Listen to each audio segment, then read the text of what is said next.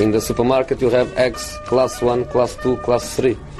And some are more expensive than others and some give you better omelets. That's the wrong information. Wrong, wrong, wrong information. I didn't say that. That's the wrong information. Do you think I'm an idiot? Wrong, wrong, wrong information. Now look at me when I talk to you. Your job is to tell the truth. That's the wrong information. Den första februari har vi hamnat i. Du spritter av energi. Transferfönstret är stängt. Vi har precis suttit här och utbytt historier om hur eh, våra barn väckte oss vid halv fem i morse. Eh, det är ju nio timmar sedan. Eh, ja, ungefär nio timmar sedan som vi lämnade det här huset för Deadline Day-sändningen. Eh, och nu är vi tillbaka i poddstudion och ska försöka sammanfatta det här. Eh, som sagt vi har precis utbytt historier om hur våra barn har, har stört vår nattsömn så att vi Det kan bli en mosig podd det här det kan, det kan bli en gäspning eller två. Ja, Eh, Men det, det får ni stå ut med.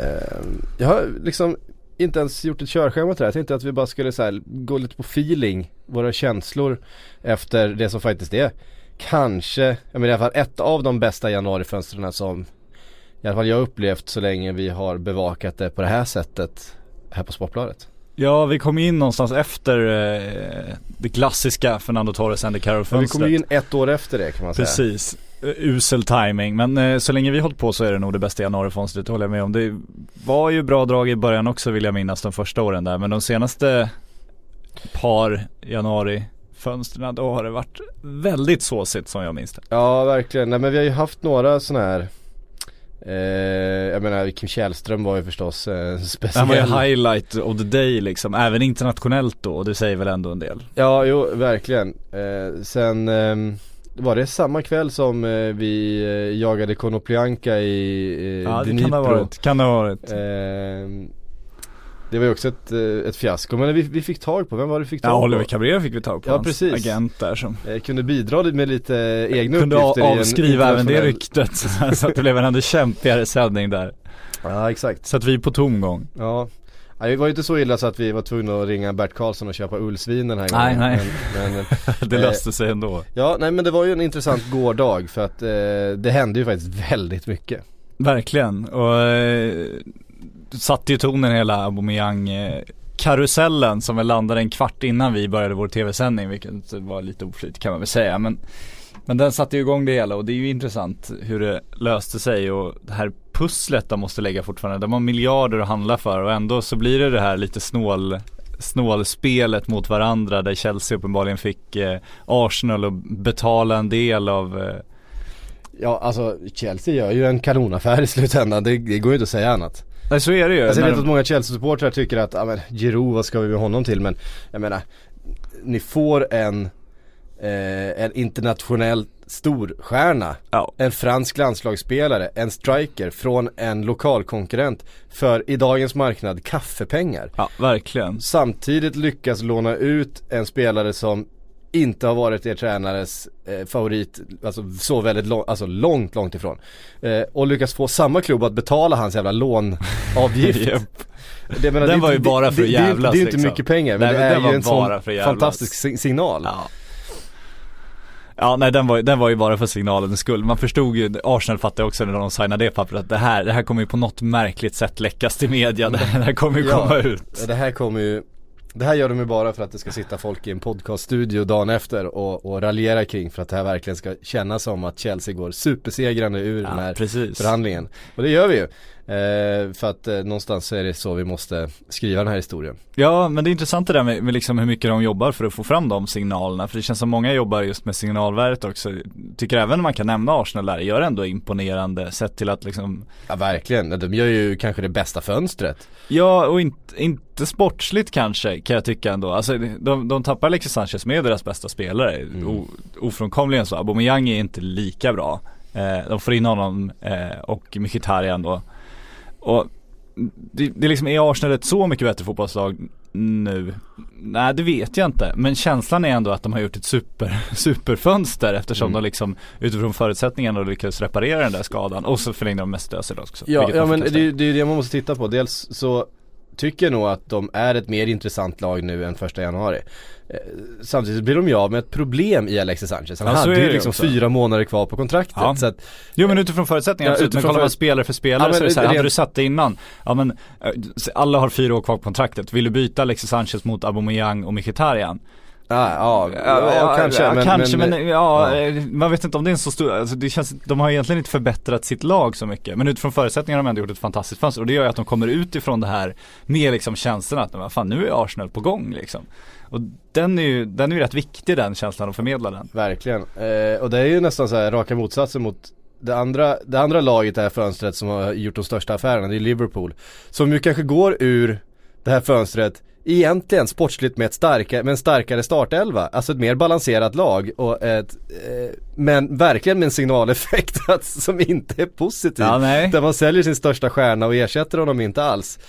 Men får in Eh, en mittback som, som de vann i stark konkurrens men som ingen känner ändå är en sån här superaffär som han blev så dyr så tänker man ju inte säga ja men shit vad, liksom utan det, det är mer sådär, ja men bra att de lyckas landa honom. Ja precis, Eh, och eh, jag skulle fortfarande hävda att rent sportsligt så tillför han mer därför att det är liksom eh, Man gick från ett, ett typ ett 1 plus försvar till ett 3 plus försvar men, men mittfältet är väl ungefär 4 plus fortfarande. Kanske gick man från en stark 4 till en svag 4 ungefär. Ja det jag känner, Eh, eller ja, 4, alltså, men alltså det, det, plussen kanske är fel här men jag tycker att försvaret blir bättre än vad mittfältet blir sämre.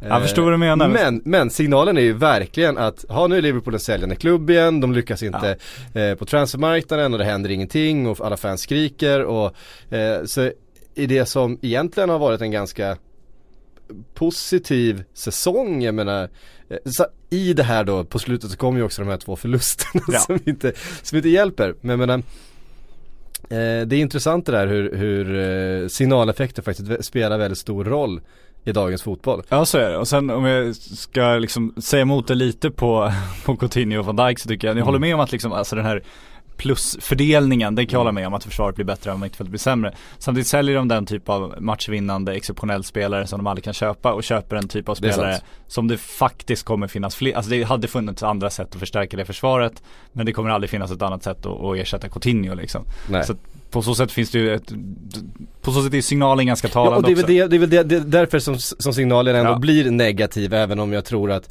jag menar alltså om vi så här, tittar för resten av den här säsongen så tror jag att Liverpool är bättre rustade med van Dijk istället för Ja, ja, men det Coutinho i laget. Ja. Ehm, men signalen är ändå att, att Liverpool är förlorare i den här, Ja. eh, i det här vinterfönstret. Eh, och, och det är ändå det vi kommer ta med oss liksom på något Ja. sätt. Och Klopp kan hävda hur mycket han vill, att han sitter där och att vi, ja, det är de spelarna vi vill ha och så vidare. Men, men det sitter ju fortfarande en, en eh, alltså miljoner supportrar och tycker och har åsikter och, Ja så och är det. den där energin spelar väldigt stor roll. Ja, och det, är ju den som säljer biljetter och matchtröjor, entusiasm och Mm. lockar fans och eh, även lockar spelare och Ja. Nej men sen ska man också ta med att de eh, släpper Daniel Sturridge. Mm. Eh, som ju, alltså det är ju en försvagning att inte få ha honom som reserv samtidigt som man applåderar att de, att de inte krossar hans VM-dröm genom att ha honom som reserv. Så att, men där är ju också en, en försvagning får man ändå säga. Så att, ja, Ja det är det och det, det tunnar ju ut eh, det som kändes som ett ganska eh, brett anfall Mm. Före januari känns som ett ganska tunt anfall nu. Verkligen. Ehm, så på det sättet så, så, eh, så känns de ju också som förlorare rent sportsligt. Ja. Ehm, och det, det kan jag verkligen skriva under på. Sen vet man ju aldrig med, jag, det är också känns sådär med Sturridge att ja, han har spelat 500 minuter den här säsongen. Va? Ja, man, så, man räknar liksom inte med att han är, att han är spelklar. Man Nej tror ju det alltid Nej, att han nej, är skadad absolut, liksom. så är det ju. Ehm, Sen kan man också, vi ska inte fastna på Liverpool för länge men man kan Nej. dra en, en parallell till Riyad Mahrez där om man tänker Coutinho. Alltså vad är bäst egentligen? Sälja sin Mm. största stjärna i januari, inte riktigt lyckas ersätta honom. Eller tvinga kvar sin största stjärna återigen och gå in i liksom en vår där du inte vet hur truppen kommer reagera på hans närvaro igen, hur han kommer reagera på att tvingas vara kvar. Kommer han kunna prestera på samma nivå? Vad kommer det innebära liksom för dynamiken? Hur kommer det påverka det övriga laget? Det, det där är ju en, en balansgång också. Det behöver ju inte vara negativt att, att ta det där jättebudet på sin största stjärna om, om alternativet är Mm. Ännu sämre. Och vi vet inte hur Mahrez kommer reagera än. Det här kan bli liksom en jättenytlott för Leicester eller så blir det jättebra och de säljer honom ännu dyrare i sommar. Så att, Precis. Nej men alltså Leicester som, var ju Mahrez inte med igår. För han var på dåligt humör. Han sa enligt eh, Claude Poel eh, sa så här igår eh, efter matchen att eh, All of us will help him come back with a smile. Och det säger ju någonting om att de har en, en ledsen algerier eh, någonstans på ett hotell som är jävligt besviken över att han inte fick den här flytten nu. Så han har jobbat på den här flytten, han jobbade hela sommaren på den här flytten. Fick den inte då, nu dyker City upp med ett bud som då ska ha varit i storleksordning 95 miljoner pund inklusive klausuler och eh, allt möjligt. Det skulle varit 65 miljoner upfront tror jag. ja och sen var det väl lite, Leicester ville väl ha 95 miljoner och, De ville ha 95 miljoner straight up och det, kunde, det ville inte Nej City de ge. var väl på 60 där någonstans. Så att, ja. Och han är ju fruktansvärt besviken och då är frågan vad, vad det ger för effekter under resten av säsongen för Leicester som ju var inne i en väldigt positiv ehm, ja, men, eh, en positiv trend eh, för stunden. Visst, det var, då fick stryk mot Everton med 2-1 igår. Det hade de kanske fått ä- ändå även om de hade haft en, en jätteglad Mares med på kanten där. Det vet vi ju inte. Men ehm, det, det är inte oproblematiskt att spela med spelare som eh, sprider en dålig stämning i truppen. Nu har ju tydligen också betett sig på ett sätt som har gjort att eh, övriga i laget har reagerat och att de har irriterat sig på hans beteende, hans eh, transferbegäran liksom dagen före match. ehm, och så vidare. Jag vet inte vart jag känner igen det ifrån. Vem Nej, transferbegäran precis Nej. före match. och det är klart att, det, är klart att det, där, det där spelar ju stor roll. Och, Ja. nu, och nu kommer ju Claude Poel som har kommit in då eh, i Leicester där. Han kommer ju få eh, agera psykolog här och nu kommer han få lägga en massa energi på Han att göra annat än på- bara rita pilar på, taktiktavlan. att curla, curla Riyad Mahrez ett tag här nu och försöka få in honom i gänget och kanske curla en Jamie Vardy som är förbannad. det, det vill man ju inte ha på halsen. Nej men det är kul det där med, med makten också för att liksom vem har makten spelarna i klubben Klubben har ju makten eftersom de säger nej Samtidigt är det intressant att då när han har betett sig på det här sättet som inte på något sätt är acceptabelt i ju klubbens signal. Så ändå liksom tränarens första ord att ja men välkommen tillbaka in i värmen, nu ska vi göra dig glad igen. Så att den är ju väldigt, det är ju en väldigt konstig han har ju ingen situation val, där. han har ju ingen val. Nu har de- Nej, han har ju inte det. Så på så sätt har ju Mahrez väldigt, väldigt mycket makt men samtidigt så har han inte så mycket makt att han kommer komma bort. Han har så mycket makt att han kan uppföra sig hur han vill så länge han stannar men han kan inte lämna. Och det är därför jag tror att, att hade det varit upp till tränarna Ja då Så hade de hade de skickat sålt. dem. Ja jag tror också det. eh, i väldigt mycket högre utsträckning. Ja. Hade det varit upp till fansen så hade ju i, i, spelarna varit fullständigt livegna, hade inte haft någonting att säga till om om sina egna liv utan de ska le och se glada ut oavsett. Älskar sitt klubbmärke bara. Älskar att de ska bara kyssa klubbmärket Oavsett och vart de kommer ifrån och vart de spelat ac- innan. acceptera vilken lön som än. Och, och klubbägarna de ska betala allt Japp. hela tiden. Japp. Eh, det är intressant det där. Men jag tror att så, ur ett tränarperspektiv så eh, tror jag man vill släppa en sån spelare och koncentrera sig på det man har att arbeta med och slippa vara psykolog. Ja, de jobbar ju med människor. Det är ju lätt att glömma det när man sitter här och läser Mm. tidningsrubriker och spelar fotboll manager och sånt där liksom. Men det är ju jättemycket Få alla prestera, få ihop en grupp Mm.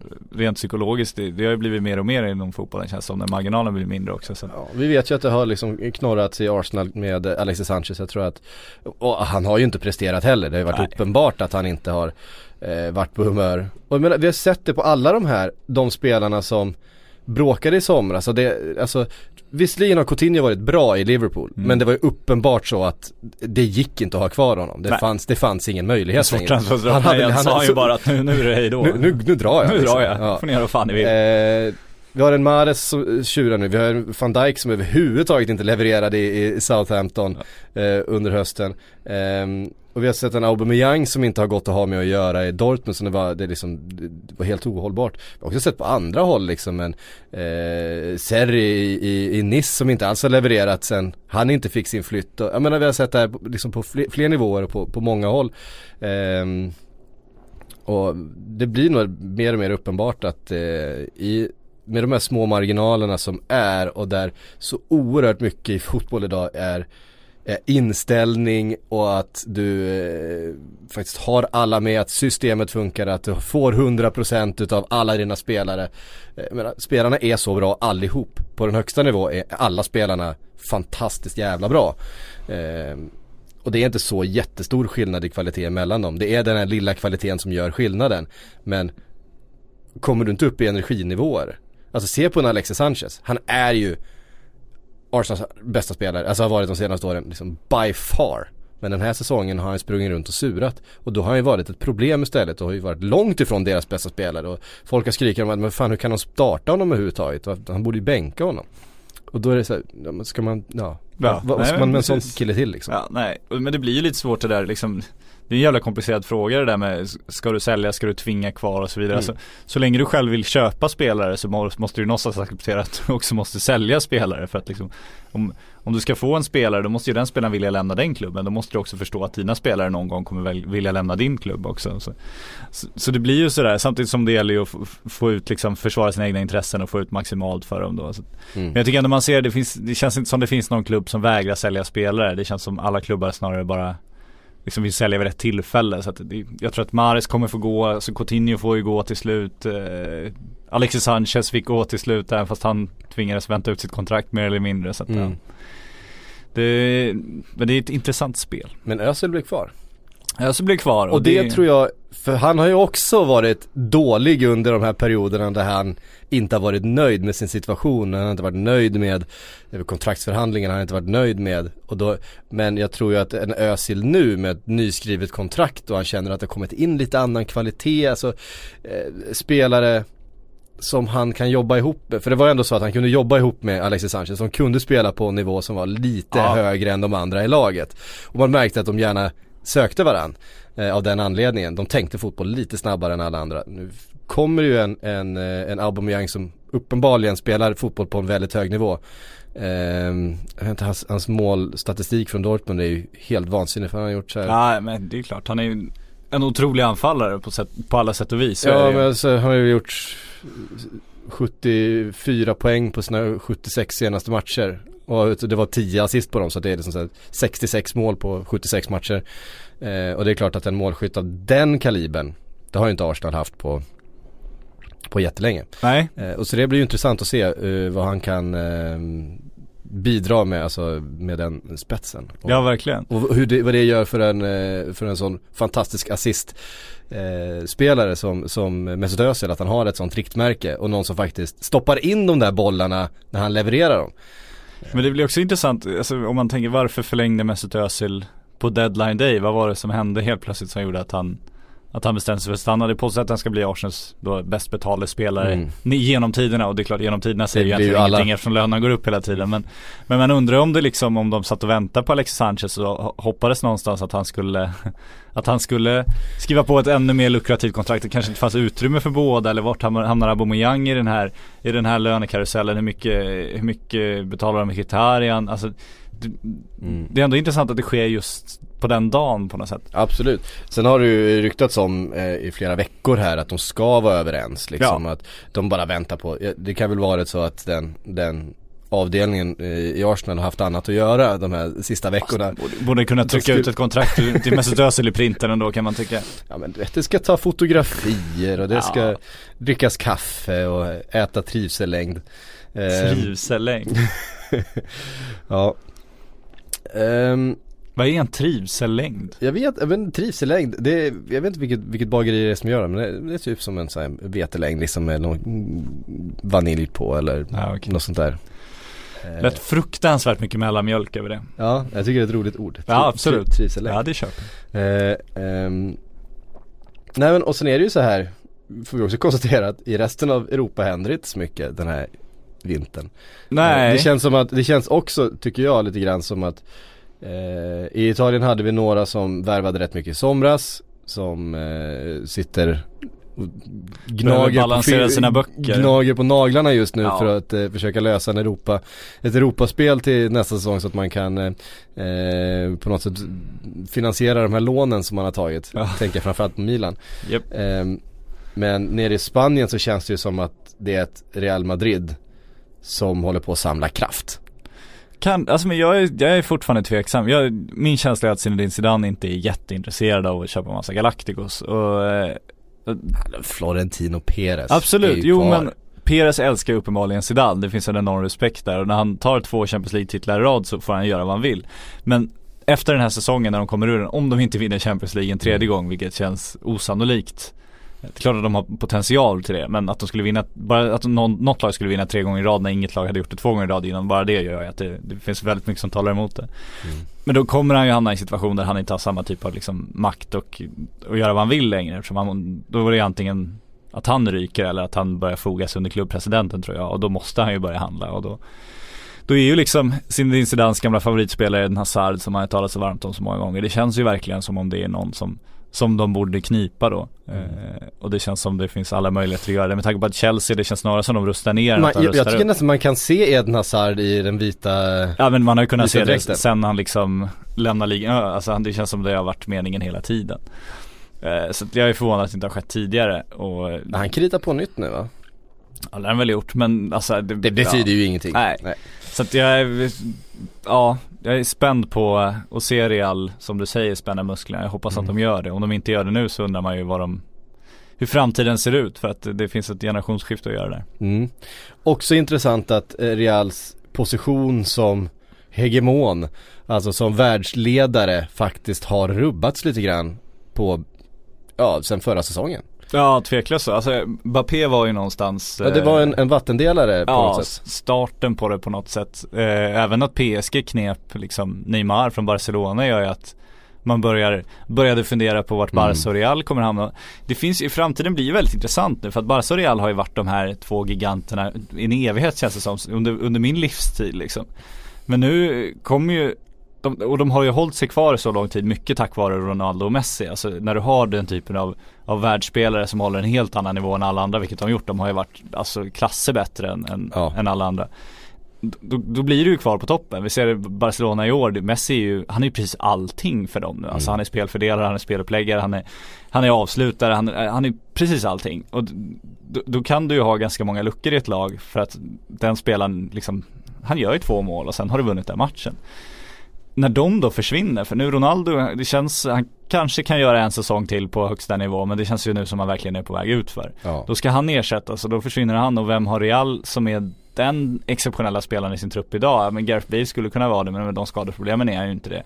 Sen har de ju såklart Luka Modric, Toni Kroos, alla säger helt fantastiska fotbollsspelare men du ska ha den där enskilt liksom världsspelaren som, Mm. som gör dem så mycket bättre. Om de, om de då inte lyckas ersätta Ronaldo, för nu kändes det som ersättaren i Neymar då skulle kunna vara, han känns ju som den som ska vara nästa sån den typ av spelare, mönsterbrytaren. Han, han försvann ju till, till PSG istället för till ett Real nu, för det var en utköpsklausul, utköpsklausul, de hade kunnat ha honom. Mbappé känns ju också som en som skulle kunna bli en sån, hamnade också i PSG. Har PSG de två nu? Vad hamnar Real då i hierarkin? Kan Eden Hazard bli den typen av spelare? Han har fått kritik för att han inte tillräckligt många poäng och sådär. Det vet man ju inte. Eh, Barcelona kommer jag ha Messi några år till, men vad händer sen? Mm. Om då La Liga då har tappat här, om, om Real Madrid inte längre är liksom galaxens mittpunkt. eh, Om, om, Nej, men säg det, det, det finns ett, en, en maktbalans här samtidigt som Premier League-pengarna går upp och de lockar Paul Pogba som, som spanska klubbarna också ville ha, eh, går till United, Manchester City bygger ett helt fantastiskt lag nu med Pep Guardiola med den lyskraften. Alltså var hamnar La Liga i framtiden eftersom det ändå är föreningar, eh, det, är, det är klubbar ägda av sina, sina medlemmar. De, har, de är inte ägda av Förenade Arabemiraten som kan spotta hur mycket pengar som helst på dem. Eh, de har inte Manchester Uniteds omsättning om de då också, alltså om de då tappar sin attraktionskraft, bara, bara de tappar lite av den, de, de har inte konkurrensmedlen för att och liksom ersätta den med, med ekonomiska medel utan de måste, det är ju attraktionskraften som är deras grej. Och den är inte, den är inte så lätt att förlora men bara de tappar Men säg lite att där så händer ingen ju utav dem spelar eh, Champions League-final de närmsta, säg två säsongerna bara. Ja det, det tror jag att de kommer göra men Det tror jag också, Ja. men, men men vi Ja, ser men ju så att fall, ett PSG absolut. och ett Manchester City, ett, ja men eventuellt ett, eh, ett Manchester United eller Juventus och så här, kan ju slå ut dem. Alltså det, det är ju ja om, om försvagningen fortsätter. Just nu skulle jag säga att, att eh, Real och Barcelona är favorit i, i möten med alla de klubbar utom möjligtvis som PSG går upp, når upp till sin absolut högsta nivå. Annars tycker jag Mm, jag fortfarande skulle att säga de Manchester City också faktiskt. Jag tycker de är där. Ja, kanske. Jag är fortfarande, jag vill, jag vill se lite mer av dem på internationell nivå. För jag tycker fortfarande att Premier League, där de springer ifrån, men om man tittar bakom så känns det, känns inte som Chelsea är bättre i år. Det känns som de, de Nej. har många frågetecken. Det känns, som Manchester United absolut inte är färdiga. De har inte riktigt fått ihop det än. Så det är inte så att de, jag tycker inte att de konkurrerar med liksom Real Madrid och Barcelona-klubbar i sin liga där de är helt överlägsna. Utan Nej. man vill ju se dem möta dem verkligen och se om de kan, om de kan äga spelet på samma sätt där. Mm. Ja men jag, det är inte så att vi sitter och räknar ut Real och Barcelona på något sätt. Jag Nej det gör vi inte. att de, de nej, är nej, världsledande. Ja, absolut, det bara intressant att det, det, det, det känns som att det har hänt någonting. Ja, något, det känns som någonting är på, på väg att hända kanske Ja. i alla fall. Mm. Ehm, och det, det, det är ju så. Ja. Oundvikligen så är det ju så att saker och ting förändras hela tiden. Det kommer nya eh, eror och generationer och, och ehm, jag menar Alltså går vi tillbaka till 90-talet när italiensk fotboll dominerade eller 2000-talet också när det var liksom Milan var världens största klubb liksom. Där är vi inte riktigt idag. Nej, det Eh, kan gå fort. Det kan gå ganska fort. Och det är ju Ehm, pengarna som, som styr det, det har vi sett, är därför Serie A har fallit. Alltså de har inte alls de ekonomiska medlen, de utvecklar inte sina arenor i tid, de hängde inte med i liksom globaliseringen överhuvudtaget. Så att Nej. de är väldigt så traditionsbundna, Mm. De lider lite grann utav sin konservatism verkligen. där. Eh, Vilket får vi, en att brukar ofta, vi brukar ju ofta anklaga britter för att vara konservativa, vilket de ju är till viss del. Men de är superkapitalister, vilket Nej, nej, britterna är inte superkapitalister. Däremot så har de ju sålt sina fotbollsklubbar till superkapitalister Ja, så som kan de man säga, driver ja. dem som eh, liksom, ja men det är amerikanerna som satte igång det där. Ja, men FA är ju, eh, är, är, Ja, jo det de är ju intresserade av pengar. Greedy bastards är Ja det. men alltså de, de, de är mer de intresserade ju- av pengar än vad de är av tradition. Ja men de Till kopplar skillnad från det italienska förbundet som, som jag tror är mer intresserade av att bevara någon slags calciokultur. Jo men sen, FA är lata också, det väl framförallt det. De kopplar ju loss Premier League och så fick Premier League sköta sig, sköta sig själva mer eller mindre. Så att de, är- de är mer lata än, än giriga. Mm.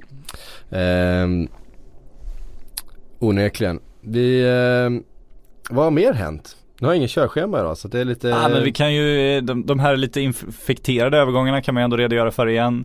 Eh, Niago Martinez som flyttar från Real Sociedad till Athletic Ja, Bilbao. den är speciell.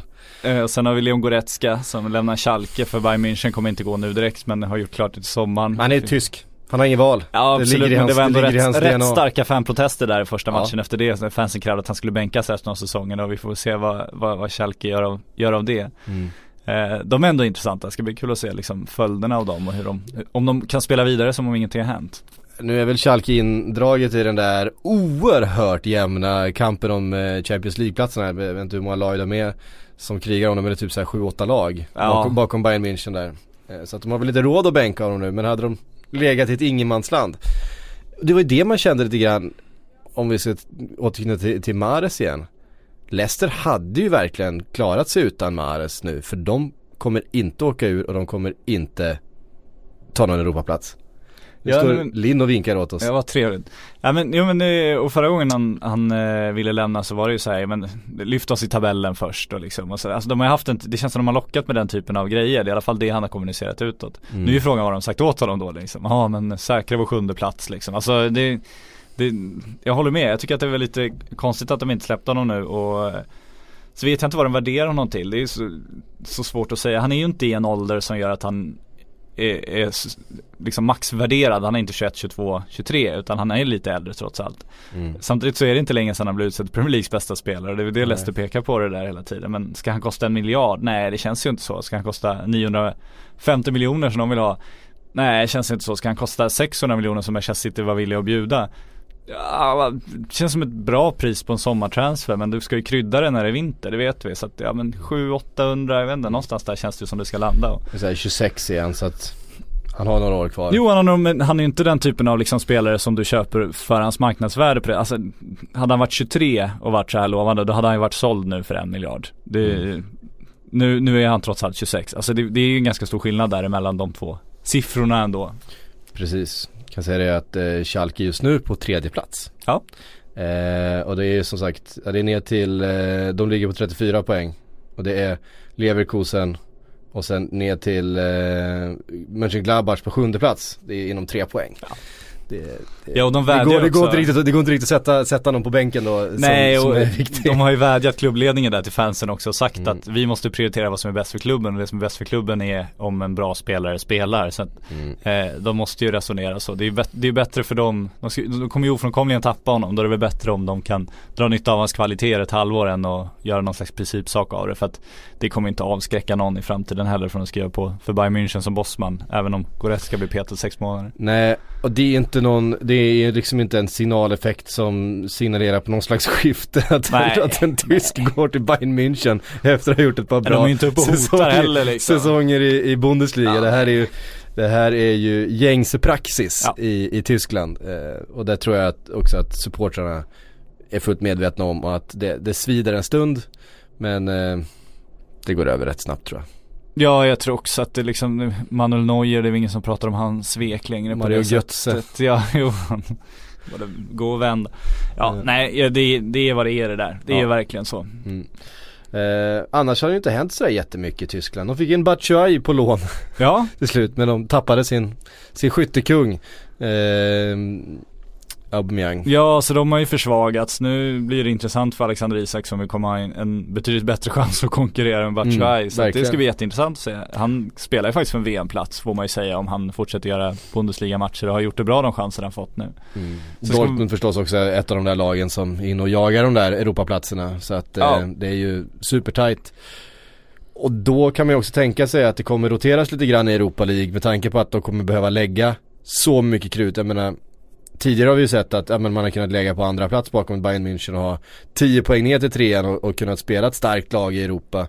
Ehm, nu kommer nog eh, Alexander Isak få chansen. Eh, i, eh, för de kommer behöva rotera Ja och jag tror också att han skulle kunna eh, konkurrera med Batshuayi, alltså på sportsliga villkor, inte bara på rotation utan Nej. det skulle inte förvåna mig jättemycket om han kliver fram och att de ligger på ungefär samma nivå. Alltså det ko- kommer ju avgöras nu. Jag tror att de börjar ungefär från samma, samma startpunkt nu. Nu handlar det om att visa vem som ska, ska Du ta tror det? platsen. Du tror inte att Batshuayi Nej jag kliver tror, in som den själv, självklara liksom jag tror att han kommer få sin möjlighet nu men, men med tanke på att han eh, har varit ett ganska stort frågetecken i Chelsea samtidigt som rapporterna från tysk media är att Isak har imponerat väldigt mycket på träning och fått väldigt fina Mm. betyg också från de matcherna. De säger ju att det är målen som saknas och gör han inte målen kommer han inte få spela så är det ju men, men jag tycker ändå att han, eller jag tror utifrån det jag läser att han har spelat till sig en, en en sits där han kommer liksom, om han inte, om, om Batshuayi startar så kommer ändå Isak göra inhopp och jag tror att liksom om han gör det bra då så kommer han Han har alla möjligheter att konkurrera där, det tror jag Mm. Ehm, I Italien är det ju intressant på det sättet. Det har inte hänt så jättemycket. Inter lånade in ett par spelare. Eh, Sålde ett par spelare. Sålde ett par spelare. Ja, men, Släppte den sista samurajen men det som nästan intresserar mig mest det är eh, hur Italien och de italienska lagen ska få fart på det igen för någonstans, alltså, vi ser ju ett Roma som behöver sälja för att balansera sina böcker men också för att kunna bygga ett nytt lag som ska utmana. De har ett väldigt spännande lag, Roma. Men de kommer ju liksom inte lyckas bygga på höjden här utan de måste ju bygga om snarare för de behöver sälja för att kunna köpa.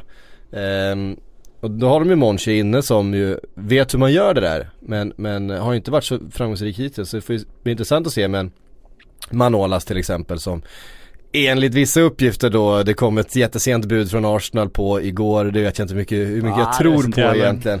Eh, men ja, det snurrade sådana uppgifter. Eh, en Manolas, en eh, Dzeko, en Kevin Stråtman, en Allison, eh, Nainggolan. Alltså det här är ju spelare som de potentiellt kan få väldigt mycket pengar för allihop. Eh, men som de också får se då vad som är vad som de kan klara sig utan, vad de ska kunna bygga på i framtiden och så vidare. Det är ju också spelare som är lite till åren. Ja det är inte den typen av spelare du får en miljard för. Det är ju inte en, en Dybala där det finns liksom en, en ung spelare med utvecklingspotential som är väldigt attraktiv på det sättet. Utan det känns ju som Serie A-klubbsspelare med det att de är väldigt bra men så till åren så att andra klubbar kanske inte är jätteintresserade av dem längre. Så jag vet inte hur mycket pengar de får för dem där. Sen tycker jag de har haft lite Lite otur och varit väldigt usla i sitt arbete Serie A-klubben. Alltså man tar en, en Gabigol som det var slagsmål om mellan, mellan Ja, ja Milan och vilken, Inter. vilket ju var en, en, en riktig kupp att de lyckades få. Ja men de pressar, men de pressar också upp prislappen för varandra till en Mm. nivå som var helt eh, absurd egentligen. Och framförallt nu med facit i hand när han blir en sån jätteflopp så, Mm. så har de ju slösat bort hela sitt kapital där som de skulle satsa. Även Milan har ju väldigt bråttom i sin satsning. Det är ju in och det är hedgefonder och det är pengar på spelare som ska nå Champions League omedelbart så de någonstans ska få upp värdet på den här klubben så att de ska kunna värdera om den och betala av lånen och Alltså det är ju det, det, det största panikprojektet i europeisk toppfotboll just nu. De har ju ingen långsiktighet överhuvudtaget. De jobbar ju månad för månad med sina, sina märkliga lån där. Så Ja. det är inte så att det, det är satsningar där man känner att liksom jag menar PSG där Qatar kommer in och så här, ja men vi ska bygga vårt lands varumärke här. Ni har liksom, ni har åtta år på er och vi kommer pumpa in pengar. Eller Manchester City, Förenade Mm. Arabemiraten, samma sak. Det är ju inte den typen av ägare de fått utan de, de har ju fått de här kineserna som är inne för första gången på en fotbollsmarknad de inte varit intresserade av tidigare för att deras president har signalerat att nu finns det ett värde att vi satsar på fotbollen här. Eh, och vilken kompetens har de att driva fotbollsklubbar? Förmodligen ingen överhuvudtaget. Det har väl inte de här stora länderna heller som äger fotbollsklubbar men de har en annan ekonomisk sits och ett annat tålamod. För de handlar inte om två, tre år utan där handlar det liksom om, de, de kan ju blöda pengar hur länge som helst mer eller mindre för att det är, det är inget som märks för dem. Så det, det, därför blir man ju orolig över att det, det känns som det är fel typ av intressenter i italiensk fotboll nu för att för det de ska göra egentligen, alltså ett Milan, ett Inter, allting, det är ju in, lösa arenafrågan. Det är någonstans där de får börja. Få upp eh, inkomsterna, eh, sen därifrån bygga klubben och bygga hela liksom, truppen och varumärket och allting igen. Mm. Nu börjar de med att köpa alla stjärnor, hoppas att de ska nå Champions League, att det ska ge nya intäkter, sen ska ge nya stjärnor och så kommer det snurra ett tag, men så fort du gör en, en värvningsmiss där Eh, då försvinner liksom de pengarna du investerat och du missar Champions League, då försvinner de pengarna och då är det total kris. Och har du då gjort någonting bestående av alla dina satsningar? Nej, för du har inte löst arenafrågan, du har inte byggt, byggt, liksom byggt klubben vidare på något sätt, utan då, då är det ju fällan igen. Så att det är väldigt konstigt, kortsiktigt drivet. Det är väldigt kortsiktigt drivet samtidigt som Fotbollen är ju så kortsiktig i och med sitt resultat Alltså det är så resultatbaserat och så resultatorienterat vilket gör att du kortsiktigt kan liksom skifta ett värde på en klubb och en mentalitet i en klubb Ja, så snabbt. Eh, men det är ju svårt att kortsiktigt få sportsliga resultat. Det är väl det som är så förvånande tycker jag. Vi har ju sett många klubbar som försöker bara värva sig till en, en snabb framgång och att det är så oerhört svårt att stoppa in många pusselbitar i ett lag på kort tid och få det att fungera. Ja och du blir väldigt sårbar också för så fort, det, så fort det inte fungerar då så måste du någonstans börja om på noll. För att alltså Mm. alla de här pengarna inte la på Gabigol, nu gick det åt helvete sportsligt och så får de göra sig av med honom utan att få några pengar för honom och så de är ju bara borta liksom. Mm. Och om man ser till investeringarna, de största investeringarna PSGs ägare och Manchester Citys ägare har gjort, det är ju Alltså spelartrupperna är helt sensationellt hur mycket pengar de har lagt på dem men kolla vad de har gjort med infrastrukturen kring klubben. Alltså Manchester City har gjort, har byggt en, en, en akademi som är Englands mest hyllade nu, inte för, för sina resultat i spelare utan för liksom sina möjligheter, sina faciliteter. De har byggt hela den här världsherraväldet där liksom de här Melbourne-klubbarna och eh, New York-klubbarna och allting, de samarbetar med varandra, de tränar på den här akademin i England och, och liksom de har ju byggt en hel infrastruktur. Samma PSG har ju lagt jättemycket pengar på att bygga om, de ska ju bygga en helt ny träningsanläggning också. Alltså, och de ska fostra egna spelare. Alltså alla bygger ju de här akademierna underifrån. De bygger ju klubbarna. De bygger ju inte bara laget högst upp utan de satsar verkligen på att bygga hela gräsrotsnivån. Och de, de har startat damlag och det finns väl tveksamheter för hur mycket PSG egentligen satsar på sitt damlag förut. Men nu känns det verkligen som de gör det. Och Manchester City har definitivt gått in och satsat på sitt damlag också. Mm. De bygger ju en hel verksamhet här liksom. Och det går ju inte bara att och köpa Neymar och ställa honom högst upp. Alltså för om han då går till Real Madrid sen, då är du där du började. Utan du måste ju använda lyskraften där till att liksom bygga hela verksamheten. Annars så är det väldigt dåliga investeringar. Ja, ehm, så är det faktiskt. Och nu är det så här att vi måste lämna studion för nu ska det in en Ja. annan podcast här. Vi, vi klämde oss in lite grann, vi kände att vi behövde få ett bo- bokslut. Ja, Eh, det var skönt att vi fick det. Men jag måste bara eh, säga ett stort tack till alla ni som har lyssnat, som har skickat frågor, som har liksom hängt med oss i sociala medier, som har engagerat er eh, på alla sätt, som tittade igår och så vidare. Det är verkligen grymt att det känns som att vi är ett, eh, ett lag som gör det här. Tillsammans är vi starka, tillsammans är vi jävligt starka! Vi. Ja men stort tack till er för eh, det här januarifönstret. Vi eh, kör stenhårt i sommar igen. Eh, puss och kram på er. No eggs, no honey. Me get clear.